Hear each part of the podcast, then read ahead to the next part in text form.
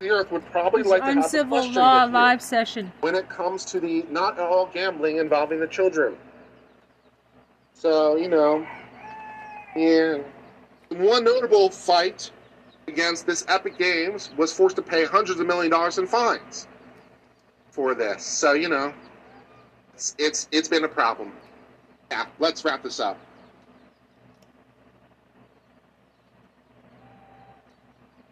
Thus, that brings us to the end of the latest of a saga of cases involving video game companies with the loot boxes, which is not at all gambling, even though it's totally gambling in every possible way. And they've also been sued over this every time for many, many years. Nintendo, like many companies, has abandoned the practice because, you know, it faced a lot of scrutiny and a lot of concern. And also, other regulators in other countries have taken a look at it, and it's been a problem. So, yeah, but they're still being sued over the time when they did this, you know, and exploited the children. So, how will this particular lawsuit go? Who knows? But it's the latest in a series of things, so going super well. And that brings us to the end of discussion of this story. What should we do? What should we do? I think we should push the button. Yeah. Push the button, baby. Push the button. All right.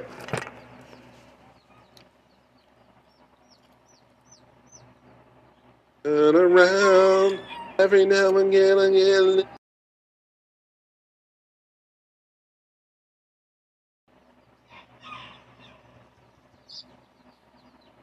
Give me longer, give me a minute, minute, turn around. Every now and again, again, let me live. Let me look at my eyes, turn around, bright eyes. Every mm-hmm. now and again I fall apart, and I need you more tonight, and I need you more than ever. Night, total eclipse of the heart.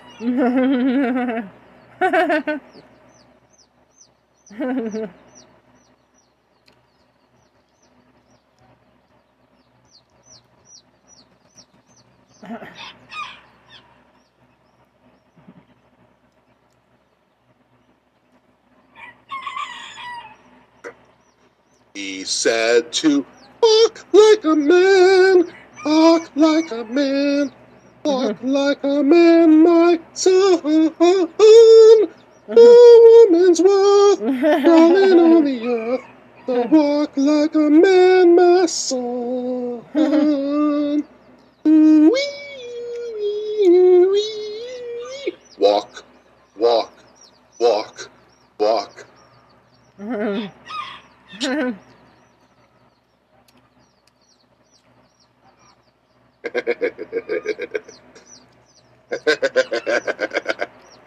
I love you all.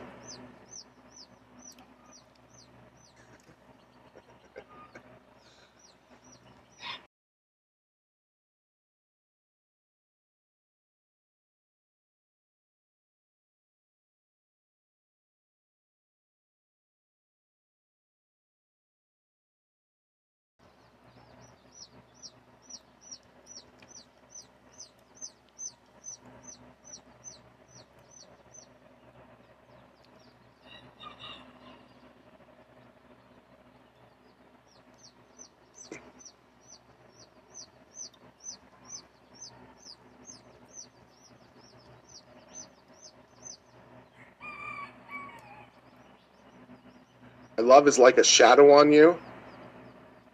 Okay. I hope that's a good thing.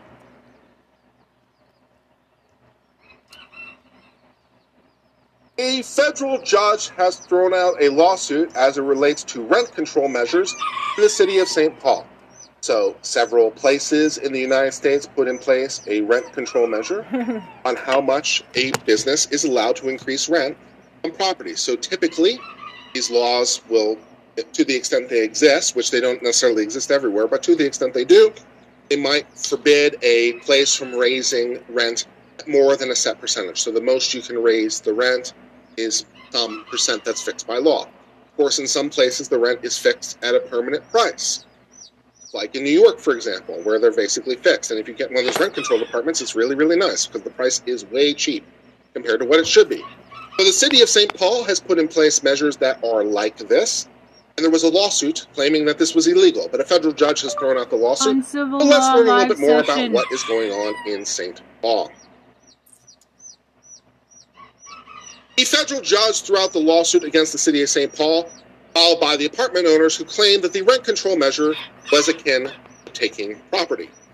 So you have taken our property, but probably no in the relevant law, right? So this is just a mere regulation dealing with property, not taking a property. So the typical way that this is done, but of course not exclusively. One of the hallmarks you lose, use when you're thinking about a regulation that impacts property is whether it deprives the property of all reasonable lawful use. So as long as it doesn't deprive the property owner of continuing to do the thing that they would normally do with the property, it's fine. So, for example, yes, we can, you know, mandate that you install like phone lines or cable or, you know, electricity or stuff because it won't prohibit you from doing, you know, the thing you would do on your land. You just have to do it this way, right? So the standard, one of the standards we look to is whether or not the regulation deprives you of all reasonable commercial use, which of course would depend on the nature of the property in question. So this rent control probably does not rise to that level. That's sort of the idea.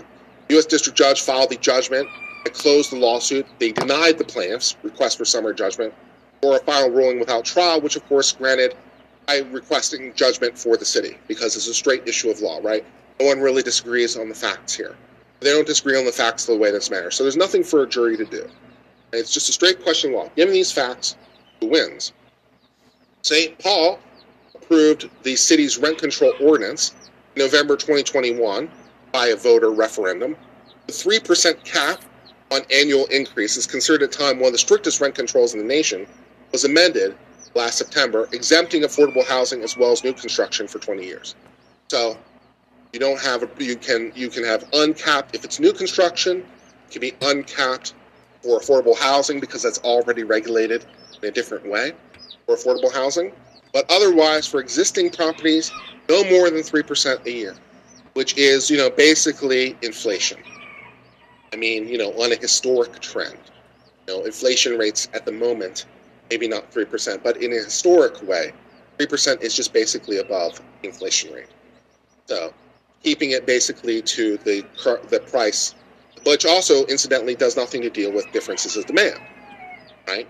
So yeah, it might be reasonable to cap it out at that if there's no change in demand, but of course there's a change in demand. And so eh, you're fixing the price, lower supply. But that's what St. Paul wanted to do. The relevant company that sued owns an apartment building, and they're not happy about this because they'd like to have rates that can fluctuate more wildly. The judge's opinion found little substance in the claims, which argued that the 3% voter approved initiative would reduce property value and lead to less investment, which maybe it will, that's not necessarily enough in and of itself. Plants contending the amended ordinance will not work and not meet its objectives may be true, but poor policy is not a due process violation. So again, what they are trying to do, what will happen, you know, are possibly disparate. But just because what will happen is not what you expected to happen, is not what makes the law illegal. So are they correct that these laws will be ultimately counterproductive? and not accomplish the objective? Maybe. And if they are, maybe they will need to amend the law. But, you know, just because it will wind up being a bad choice doesn't preclude you from making a choice. You are free to make bad choices. And my prediction, this is a bad choice for you, does not deprive you of your freedom, including if you're a city. So the mere fact it won't work out, even if true, not enough judge pointed out the city had crafted a way to seek rent increases of up to 8%. So they even have a way to get past this limit through a process. Judge noted that unlike a 1976 case in Berkeley, St. Paul had granted most of the exemptions without even a public hearing. Volume of appeals has also been low. Out of 152 applications, there are only five appeals. So, in other places that had a process to allow for exemptions, they didn't really allow them. But in this case, they do. So they allow them much more freely. So there is more process available to get redress if, for whatever reason, you need it. So if you have an as applied reason, you can go up to 8%. And they grant them much more freely. So you don't even have an as applied challenge going on. So they thought to solve that problem. As for allegations that violates the contracts clause of the Constitution, judge noting the contracts clause, I'm sure, is dead, but also noting it is moot, given that the apartment building has been exempt from rent control.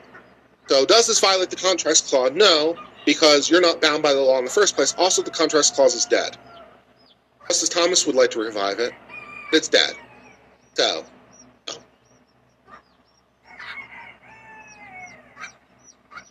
The judge was also not swayed by arguments that limiting landlord rents amounts to government taking money away from them in two different ways both cash on hand and resale value of the property. No, sorry. Like all regulations, it might impact the value of the land because the regulations might make the property more or less attractive. Right? The city could pass regulations in a way that makes the land more attractive.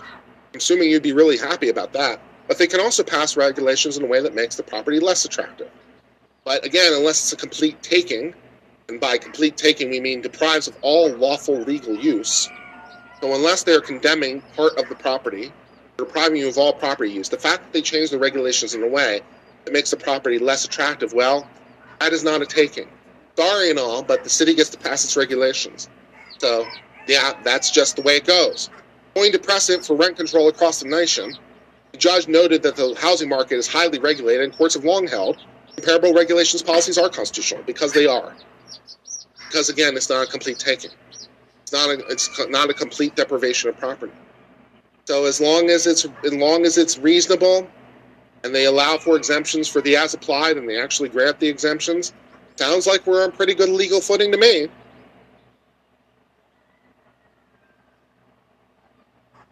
The judge adding, quoting relevant case law, that in rent control contexts, the Supreme Court has consistently held states have broad power to regulate housing conditions and the landlord tenant relationship without paying compensation for economic injuries that such regulations entertains. Yeah, pretty much. Again, this is just what we call a regulatory taking. All right? This is just a regulatory taking. You can pass the regulations. It's fine. As long as it doesn't deprive of all lawful or all reasonable commercial use. So as long as you can continue doing your thing, you're fine. You want to rent property you want to build an apartment complex on the property people will be able to rent, and you still build the apartment complex and people can rent from them, yes, you can. You can still do that. So you've not been deprived of all reasonable commercial use. The fact that it's slightly less attractive, well, that doesn't count. It'll go away.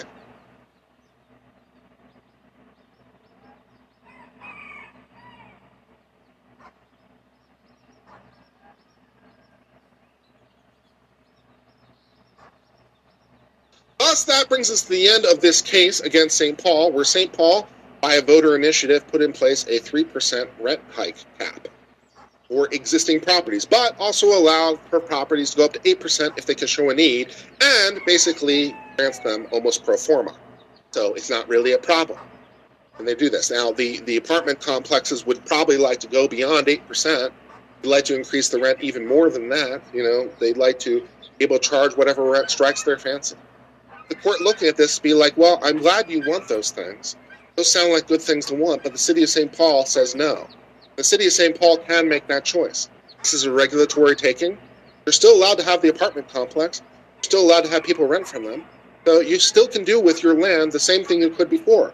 So everything's fine. It's less attractive for me. Well, I'm sorry about that, but that doesn't count. And the case law is clear on this point. So the judge throwing it out is completely not a surprise in this light, and that brings us to the end of discussion of this case.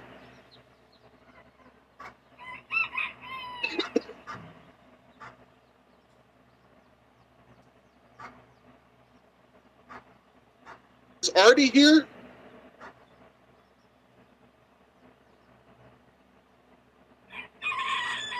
Well,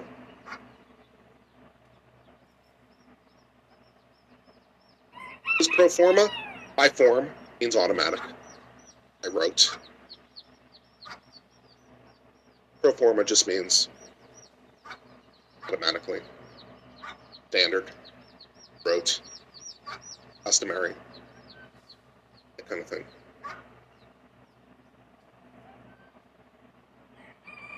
It's really infectious how much you love what you're doing. Thank you. I really do love what I'm doing.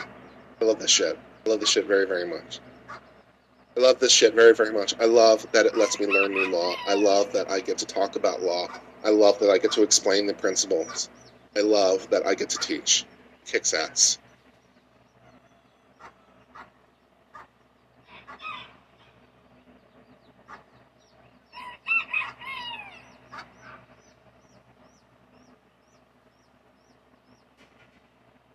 Look at me. Look at me. I'm a happy uncivil law, man. Look at how happy I am.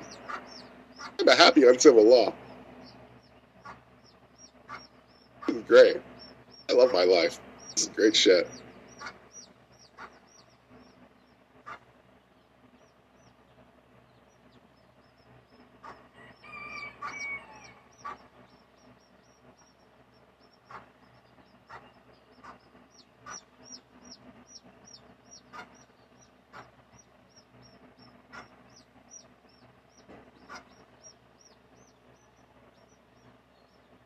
Mr. Sun came up and he smiled at me.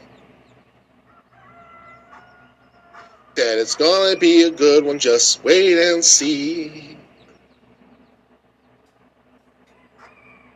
Jumped out of bed and I ran outside, feeling so stressified.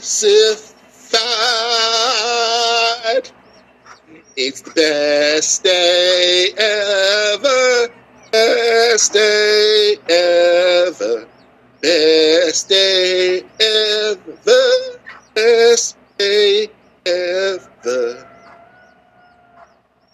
All right, outstanding.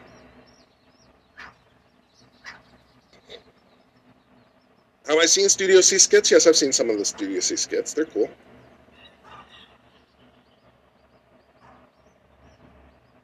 Yeah, this is what this is what I like. Yeah, this is true. My singing is so bad it won't get content ID'd. I like to think that my singing is so bad can't even be identified as the original work, so isn't even copyright infringement. I have so mutilated the original work, it can't even be identified anymore. So it's not. It's not. It's a fair use. It's transformative. It's really transformative. Oh my god.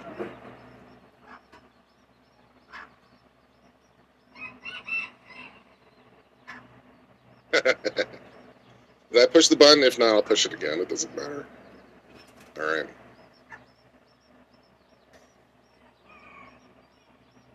In drag show news, Florida is facing this issue as there's been a lawsuit filed by a restaurant that would like to do the drag shows.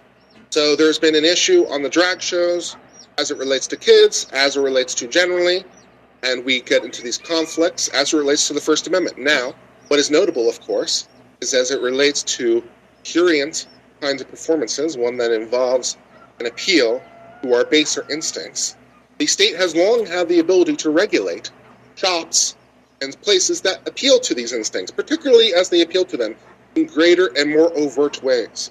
So, particular kinds of businesses that appeal to these base desires and be regulated as to who can come into them, where they can be, what hours they can operate, and so forth and so on. So we get into this sort of question as it relates to a drag show.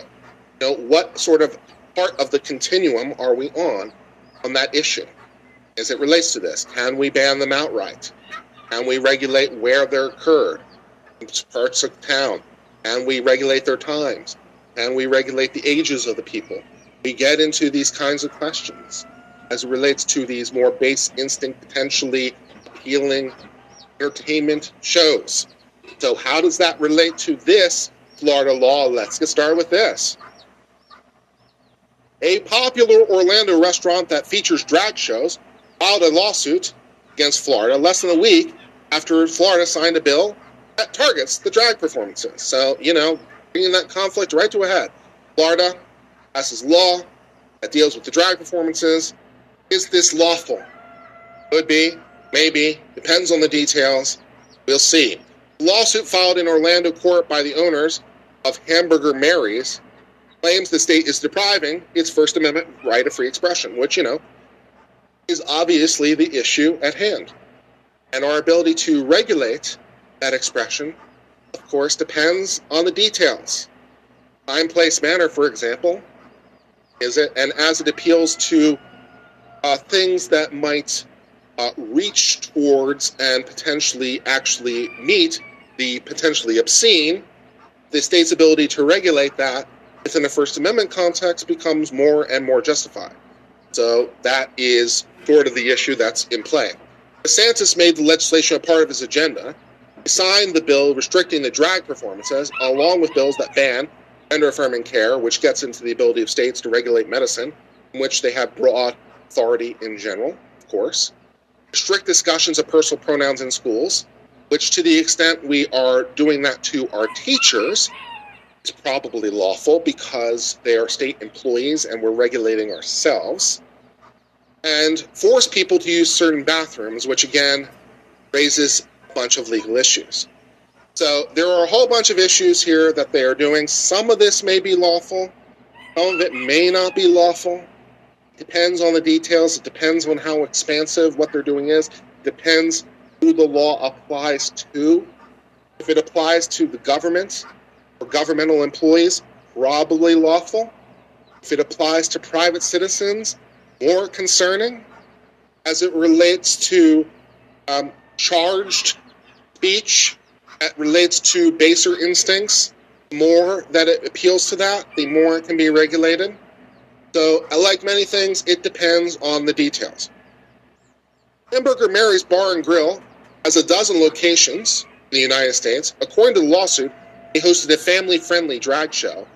And incidentally, and not for nothing, I have seen, as I'm sure many of you have seen, some TikToks from shows that were that were advertised as family friendly, and uh, in many cases, I would have to respectfully dispute the label, assuming that there is such a thing as a family friendly drag show, assuming that exists in principle.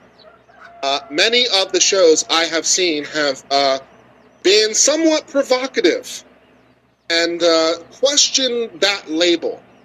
So, yeah, uh, this Florida law would force them to ban children from the showings, which, again, possibly is legal. Because, again, we're thinking about this as it might apply to other charged performances in other kinds of industries and shops and bars and clubs and appeal to those kinds of things. So, can we ban the under 18 year olds? Sure, we can. We do it all the time. Can we ban the children from these kinds of shows? Maybe. Maybe we can. Maybe that's the same thing. Is that the same thing? Is it a different thing? How family friendly are these shows?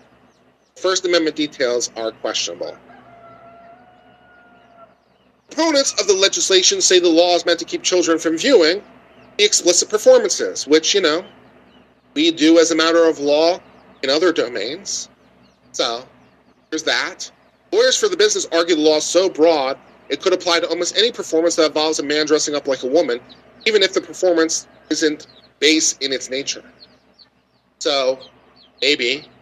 But then again, maybe that's an as applied challenge on the details as opposed to a facial challenge. So maybe. Lawsuit says business owners can't risk having their licenses suspended or risk the criminal prosecution for, you know, the treatment of minors, which, you know, is often uh, a, problem when you have dereliction of a minor, promoting the dereliction of a minor. Um, yeah, that raises a problem. So, they'd like to have the drag shows, and they're not allowed to have the drag shows. They're not allowed to have men dress up like women, even if they're not appealing to base instincts. So, okay. The governor's office didn't immediately respond to the message seeking comment for the lawsuit, but you know, it's all very complicated. Not all drag performances or performances are sexually explicit. Um, yeah.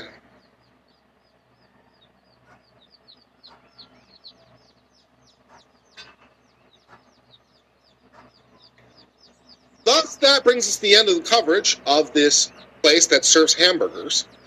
which also wants to do drag shows. I'm not sh- quite sure how hamburgers and drag shows necessarily go to each other. That's what they'd like to do. The state of Florida says not so much as it relates to the children, and they have filed a lawsuit claiming First Amendment protection. So this is going to depend a lot on the details, of course. It will depend on the nature of the law and how it's written, as we're thinking about a facial challenge, and also thinking about exactly what this restaurant wants to do, as we're thinking about a facial challenge. But of course, as we appeal more and more to the baser instincts of humanity, we know that we can regulate that. Because we do that for certain clubs and certain stores that specialize in that domain. Where we can regulate where their where their businesses are located. We can regulate who they let in the door. We can regulate how they're conducted. And so forth and so on so where on the continuum are we as it relates to this is not immediately clear but Florida is trying to do this. We'll see how it all pans out. That, for the moment, brings us to the end of discussion of this case.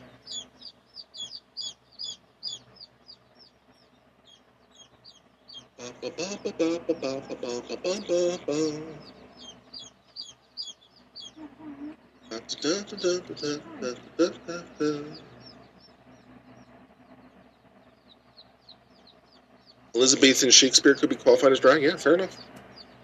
Fair enough. I don't know what they did in terms of costuming back then, but could be.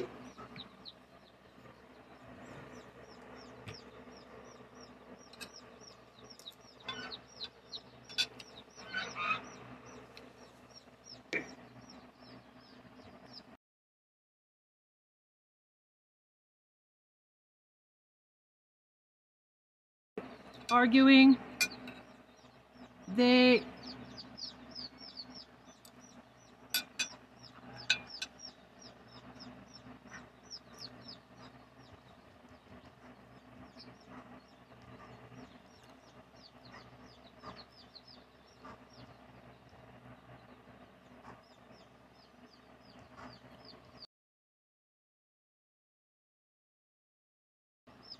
and removed from office for unconstitutional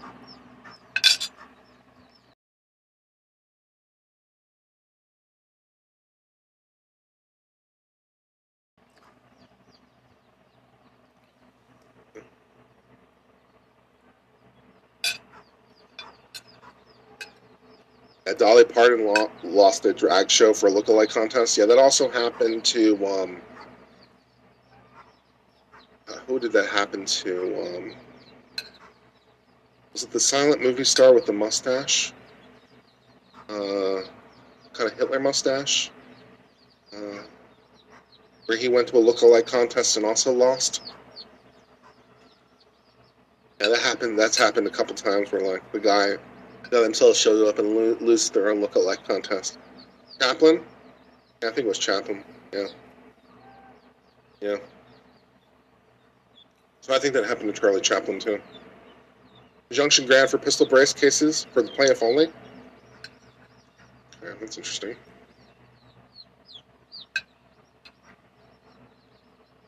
All right. In transgender news, the great state of Montana has passed a law that defines sex as binary. So, whatever might be true of gender, we are trying to say that binary is male and female, and that's all. So, we signed this into law.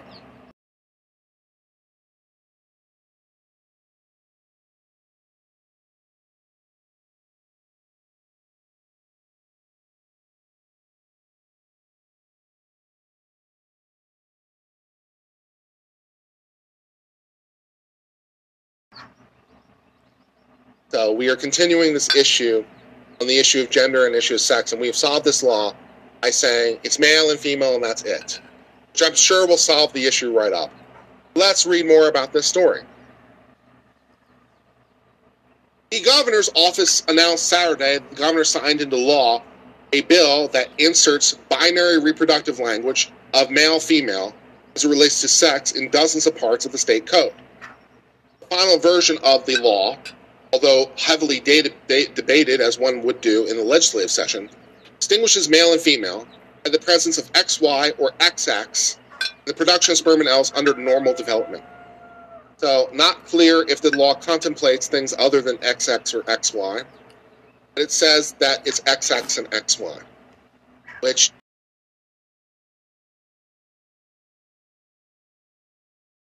Chisholm.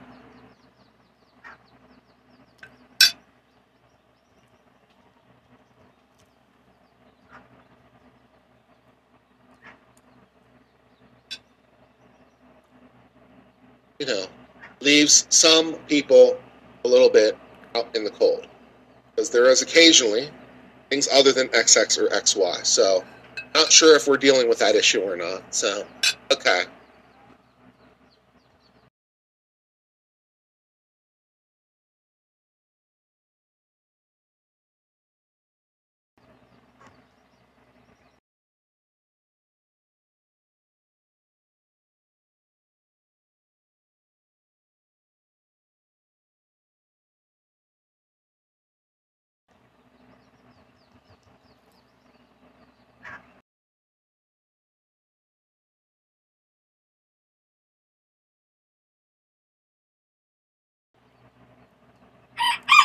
And with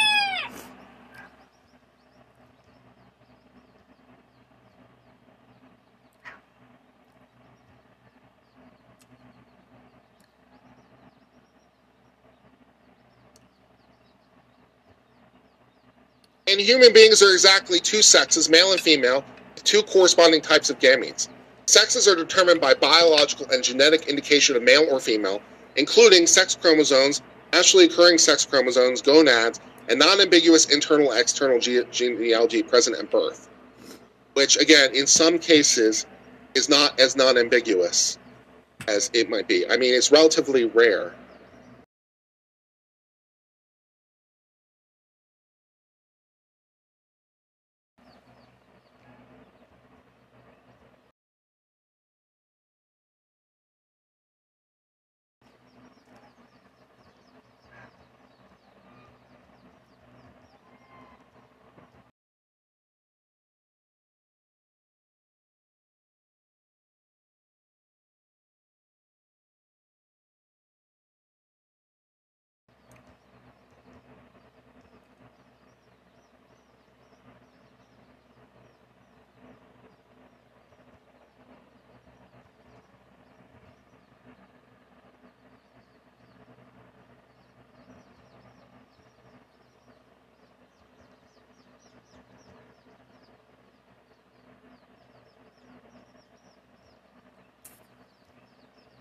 It's very rare, but it does occasionally happen.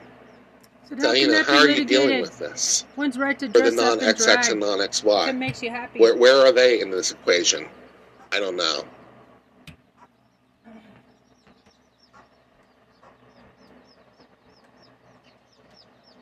An amendment added to the bill late in the session states the definitions include people who would otherwise fall within the definition, but but for a biological or a genetic condition. I don't know what that means. I don't know. I don't even know what that means. So, like, are defining it as being that, even though if you have a genetic condition. So, does that mean that XXY would otherwise fall into XY? Is that what that means? Does XXY otherwise fall into XY or otherwise fall into XX? I don't 100% know. So that phrasing leaves a little bit something to be desired, to be honest. Uh, know, probably a better way to go about this, if you want to go down this road, is simply say XY and everything else, which is perhaps not ideal, but at least includes every possible category. So you're shoving everyone who's not XY into female, which, you know, may lead to its own problems. But at least you've defined the entire class of possibilities. So that's nice.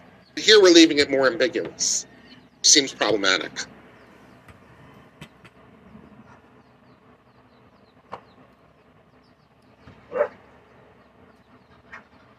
The bill, which was drafted in part by the Montana Family Foundation, passed through the legislation earlier this year among party lines, as one would expect. The bill's sponsor framed it as a policy responding to transgender issues, saying it will help to ensure Montana law residents are based on biological birth. So the Montana legislature are trying to deal with some of this issue as a matter of state law, but not clear how well it deals with it.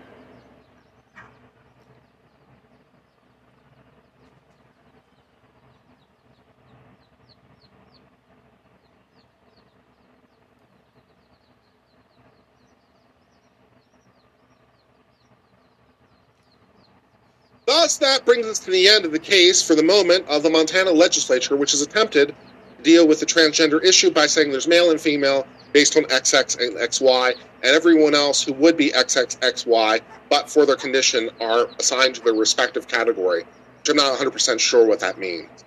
But they're trying to deal with this issue, so I am sure this will be challenged in many, many ways.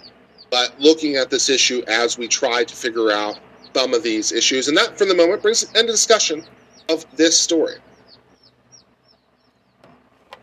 Push the button. Hmm. Yeah. Hmm. Yeah.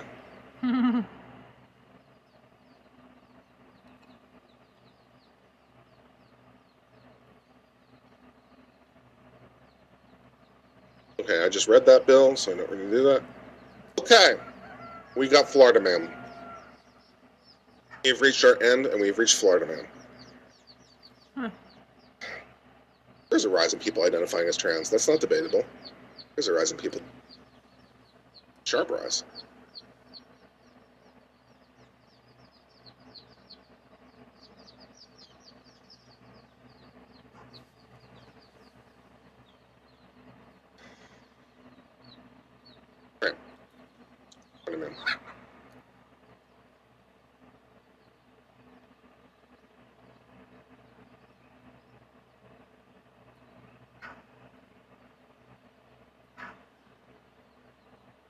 Today's Florida man story, we turn our attention to a St. Petersburg man who wanted to have a turtle friend, which is understandable. Turtles are cool.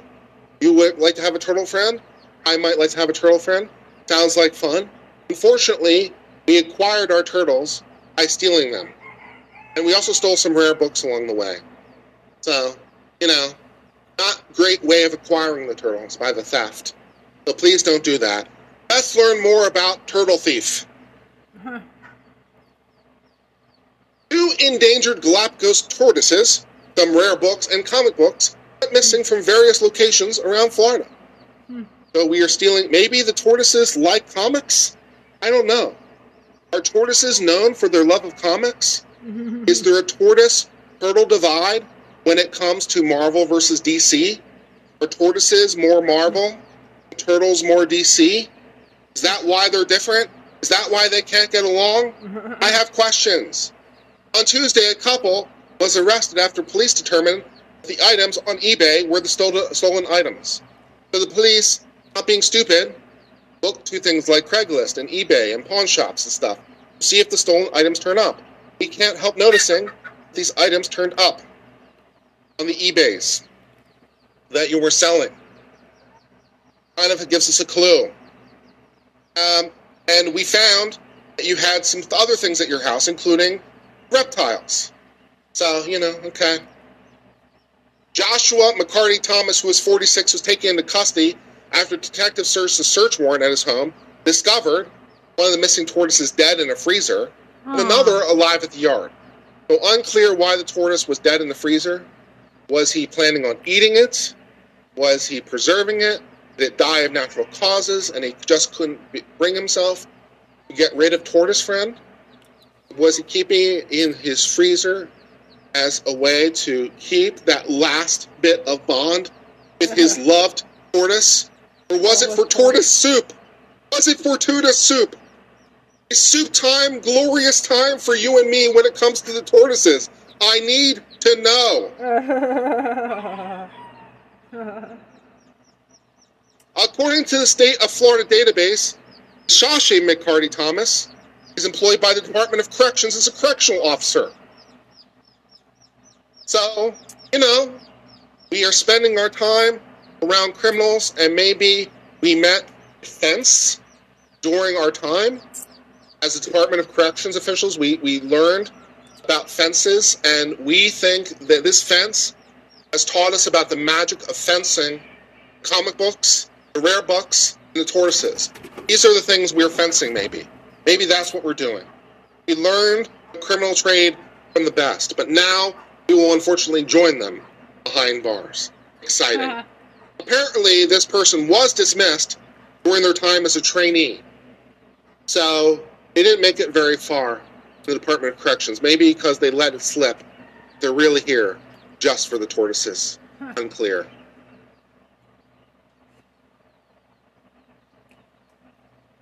The juvenile tortoises had microchip implants. So Fish and Wildlife over here scanned the chips and said, We can't help noticing that these tortoises were registered at St. Augustine Alligator Farm Zoological Park. Huh. So the tortoises have been tagged. They've got LoJacks. And we've tra- we've checked the tag and we can't help noticing they were registered at a zoo. You're not supposed to steal the tortoises from the zoo. Also, just purely practically, how? How did you steal the tortoises from the zoo? Seriously, I want to know. Did you do it daylight hours and somehow keep the tortoises under your arm and no one noticed? Did you have a backpack? Did you sneak in after hours and break into the tortoise cage? How did you do this? I need to know. How do you jack a tortoise from a zoo? I have questions. Each of the tortoises is worth about ten thousand dollars. So some grand theft charges coming down your way. Holy Fun and exciting. In a Facebook post announcing the theft, the zoo said the tortoises had been there since 2017 as part of a captive breeding program. Real reptiles required a special diet and supplements. Not clear if tortoise thief was also giving the diet and supplements. Maybe that's why the tortoise died and was in the freezer. Didn't get his supplements. Didn't get his protein powder. No, I really understand. That is a bummer. Tortoises can weigh up to 600 pounds and can live for 150 years. Wow. They are a long living friend. St. Petersburg police say that the people involved also face commercial burglary charges in connection to rare book theft Huh. committed at two businesses, Haslam's Bookstore and Lighthouse Books. In each of the cases, the books said to be stolen were worth thousands of dollars. So maybe we are a very high end thief for offense, trying to supply some very eccentric clientele. They're doing an Ocean's Eleven over here, and what they really want is the tortoises. Okay.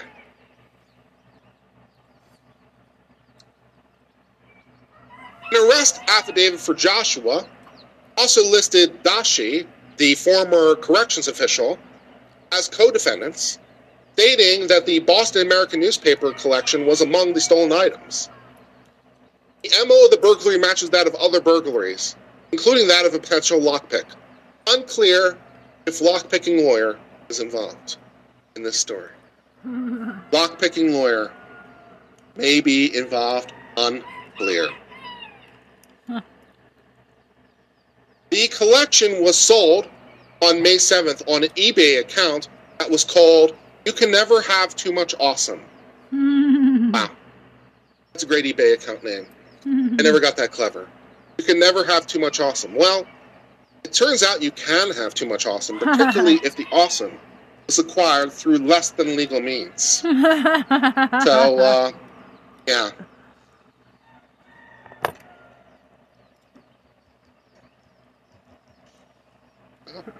Pictured here are a forensic technician with the St. Ber- St. Petersburg Police Department, which is carrying the bottle, the body of the tortoise, in a brown paper bag. Oh. Wow. That's a hell of an image. Forensic technician is carrying the tortoise in a brown bag away from the home. Wow.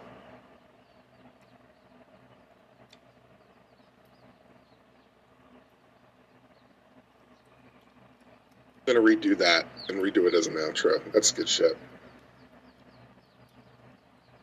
Thus, that brings us to the end of the case of the stolen tortoise, which is actually pictured here in this photograph. As the forensic technician with the police department removes the dead tortoise from the home in a brown paper bag, presumably to protect the tortoise's dignity. and not let its body be exposed to all the cameras. This is so great. He got the forensic technician over here removing tortoise body. Unclear if there will be an autopsy performed on the tortoise, figure out a cause of death. Unclear if the tortoise was killed through illicit means. Was the tortoise given a good life? Did it die happy? Was it happy in its new home? Who wanted the tortoises and why?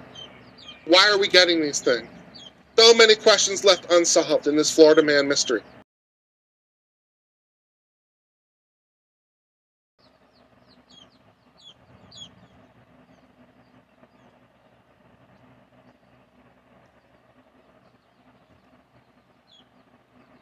That, for the moment, brings us to the end of discussion of that case.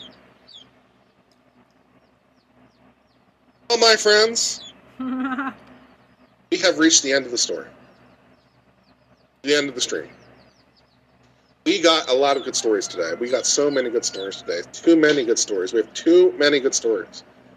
How are we going to get all these stories out? There's just too much good shit happening. Too much shit happening. How do we release it all? I don't know. Like, do we go to four stories a day? Do we go to five stories a day? What the hell are we doing over here on Uncivil Law? Holy shit. We're producing so much content. God damn it.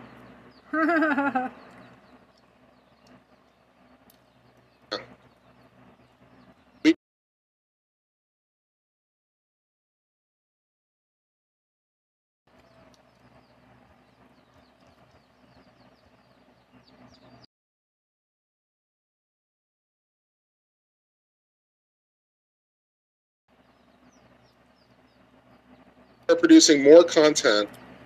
We're, we're, I, at this point, we might be producing more content than all of LawTube combined. I don't know that for sure, but we're probably close.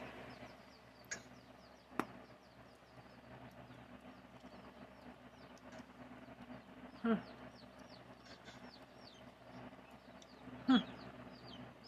Wow.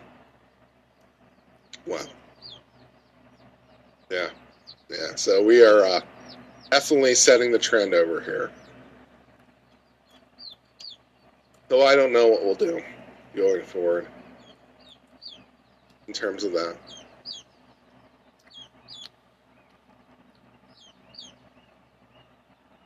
Well, I've got editing to do and stuff, so I've got to do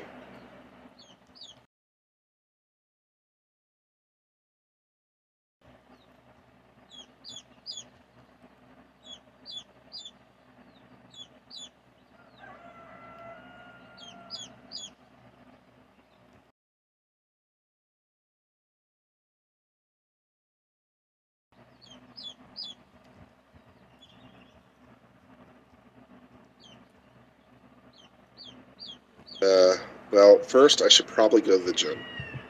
If I don't, I probably won't do it. The first thing I have to do is I have to go to the gym. Then I have to, well, yes, I have enough time. Then I have to, because I have the stories posted for one, I just need the story posted for four. So I have enough time to do that. So I need to go to the gym. Then I need to come back and I need to post the stories for four and seven. Then I need to edit the content for today. Then maybe I can do Zelda. I need to do those things.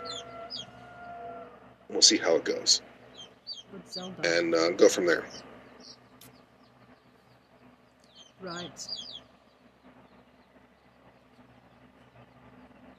Great Depression.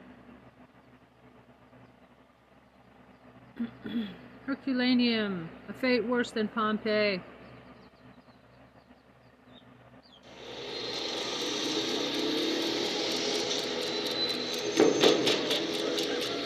On the real August the 24th, 79 AD, began just like any other day in the ancient Roman town of Herculaneum.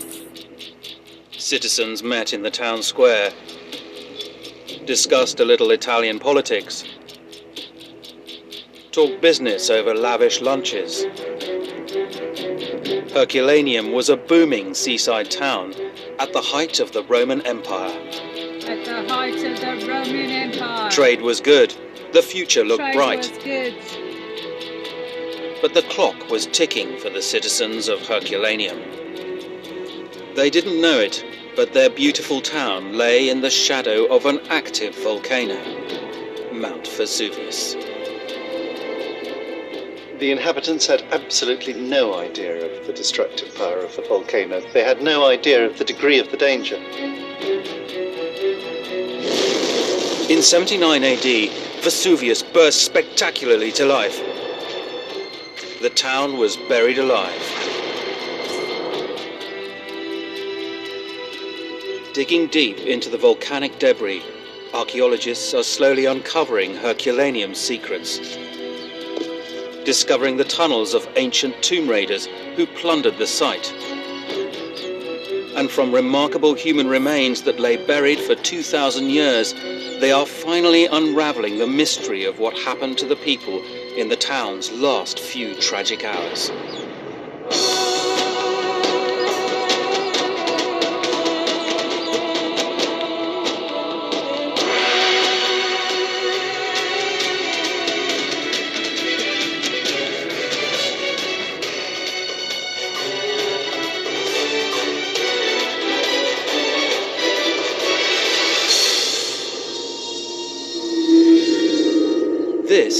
Bay of Naples, the most unstable volcanic region in the Mediterranean. Vesuvius is at its heart. In 79 AD, it famously wiped out the Roman town of Pompeii. But there was a lesser known victim, Herculaneum.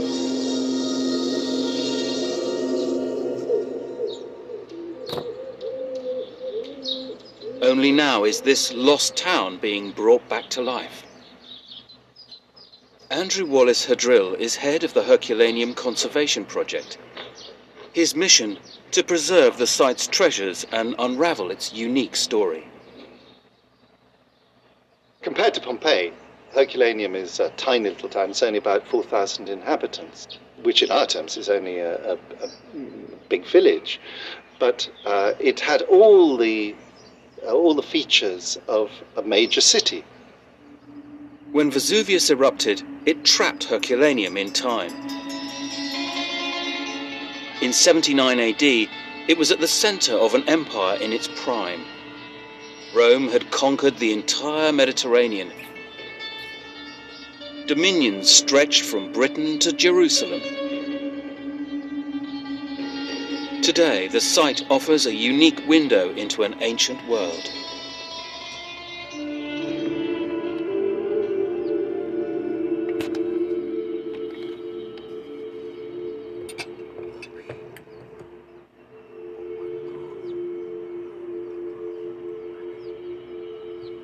Makes Herculaneum special for me is that you have probably a better chance than anywhere else in the ancient world of piecing together an entire ancient society.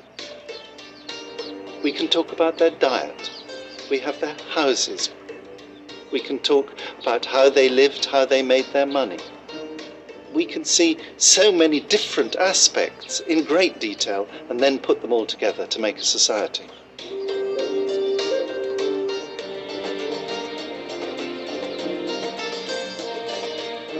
Working in areas unseen by the public, Andrew and a team of dedicated scientists and archaeologists are building a picture of life and death in Herculaneum, more detailed than they ever could have done working alone.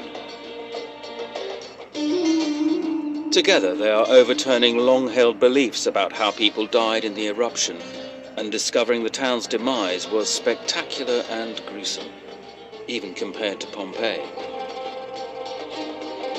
The way Herculaneum was buried means it is also even better preserved than its more famous neighbour, but worryingly for the team, it's extremely vulnerable.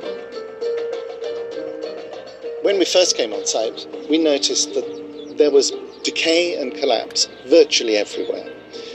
And we started a site wide campaign, really running around propping up stuff that we thought was in a critical condition before it actually fell to pieces.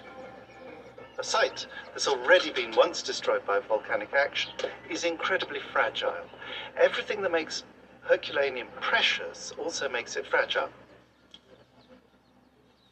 Cocooned for centuries beneath volcanic debris, Herculaneum grows more and more unstable as it's uncovered.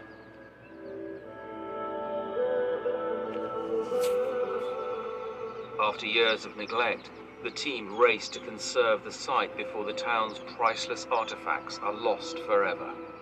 Wow. There still are Beautiful. frescoes falling off the walls everywhere. Mosaic floors were exploding with little mosaic pebbles spread all over the place. Cocooned for centuries beneath volcanic debris, Herculaneum grows more and more unstable as it's uncovered.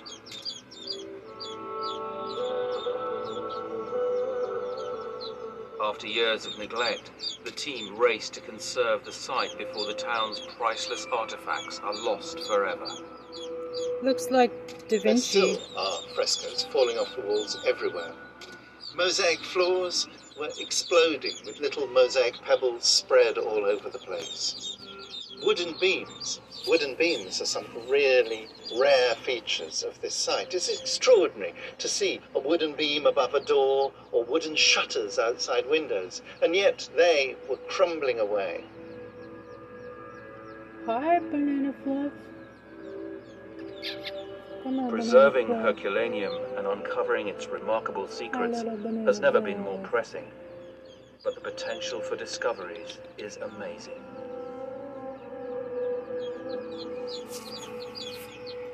Tantalizingly for Andrew, much of the site still lies perfectly preserved underground. Only a fraction of the town has been excavated. Modern Italians have been drawn to the mountain and built a city on top of the rest. Today, 650,000 people choose to live precariously in the shadow of Vesuvius.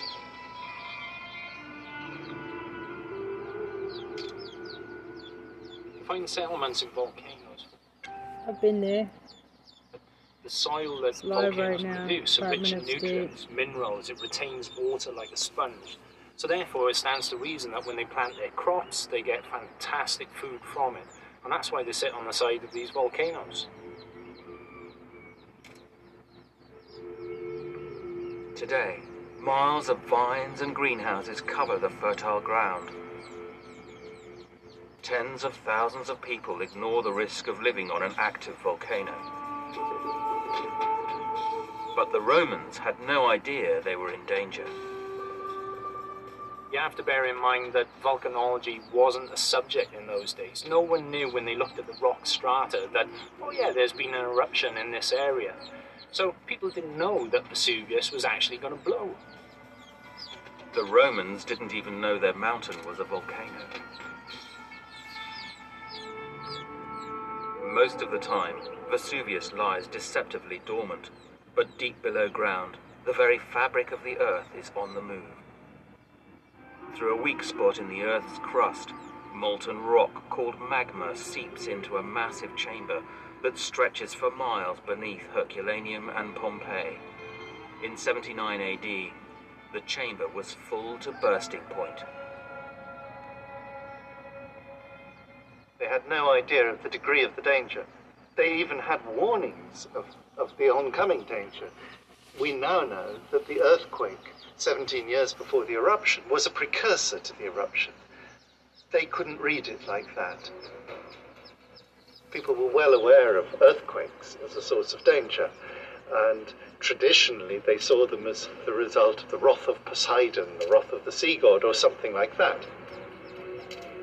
By August 79 AD, there were signs Vesuvius was heaving to life. What happens is the magma is trying to get to the surface, it's accommodating the space, and you get fractures opening. But when you really start to know that something's happening, is that in front of that magma, there's lots of steam. It's very, very hot, lots of gases. So those would have been venting first. Pressure is building up and building up until eventually it just snaps.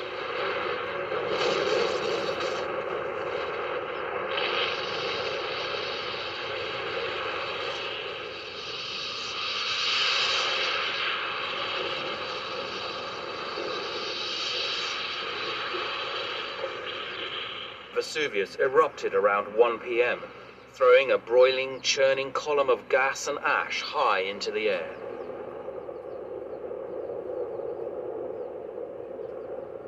Now, this ash column would have been gigantic. I mean, if you were down in Pompeii, even that far back, you wouldn't see over the top of it, you wouldn't see around the sides of it. It's millions and millions of tons of volcanic debris that's thrown up into the air. Within minutes,